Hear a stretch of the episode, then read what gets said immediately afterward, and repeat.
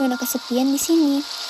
Di episode kali ini, aku mau cerita tentang hari di mana aku masih belum bisa berkata tidak. Iya, jadi dulu aku suka banget say yes ke semua orang, terutama perihal permintaan tolong.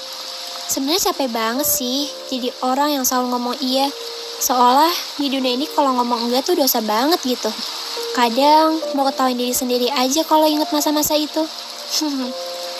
Sebenarnya aku juga nggak pernah ngerasa keberatan atau nggak happy sih untuk selalu berbuat baik ke semua orang.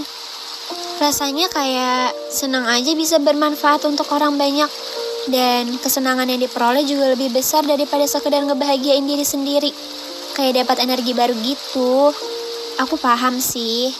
Kata orang, yang terpenting itu diri sendiri dulu. Terus, katanya, kalau selalu bilang iya ke semua orang, ntar jadi nggak dihargain, nggak punya harga diri, nanti dimanfaatin terus. Dan masih banyak lagi opini orang tentang berkata iya setiap waktu itu nggak baik. Tapi meskipun begitu, aku tetap teguh pada prinsipku sendiri. Habis mau bagaimana lagi? Aku sudah seperti ini sejak kecil, dan aku happy banget ngelakuinnya. Sampai suatu hari, pada hari itu, aku tersandung oleh gemuruh kerumitan hidup ciptaanku sendiri. Aku lupa berpikir bahwa ada kemungkinan orang tersebut belum tentu bahagia dengan caraku. Dan satu lagi, ternyata memang sudah hukum alam. Seseorang tidak akan bisa berubah menilai kita. Persepsi mereka akan tetap selalu sama. Mau sebaik apa pun kita, mereka akan tetap menilai kita di saat mereka pertama kali tahu kita.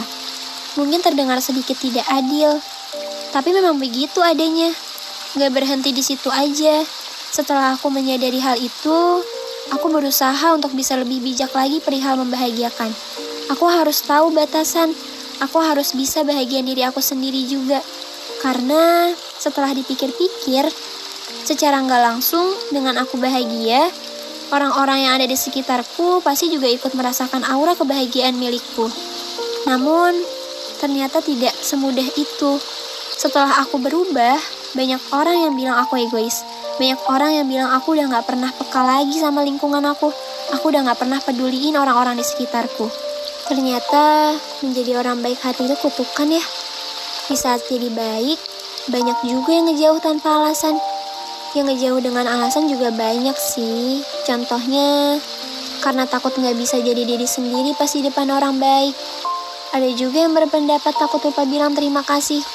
Atau yang paling tersering, suka disangka ada maunya karena terlalu sering baik. Eh, pas mau jadi biasa aja, juga nggak bisa. Dibilangnya egois. Ternyata ngedengerin kata orang lain itu emang capek ya. Sampai pada akhirnya aku sadar bahwa yang terbaik ialah menuruti kata hati sendiri.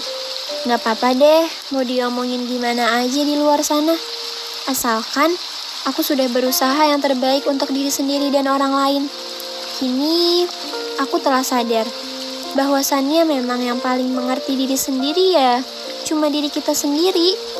Dari kejadian hari itu juga, kini aku mengerti bahwa memang gak perlu menuntut siapa pun untuk selalu berada di sampingku lagi. Biarkan itu menjadi tugasku untuk selalu menyayangi, membahagiakan, setia, dan menyadarkan bahwa setiap hari diriku hebat. Kamu juga ya, gak usah pusingin tentang pendapat orang lain. Lakukan yang terbaik untuk hidupmu dan hidup orang lain. Masalah pengakuan, biar itu menjadi bonus saja. Biar kita bisa terus mekar tanpa harus bermandikan peluh.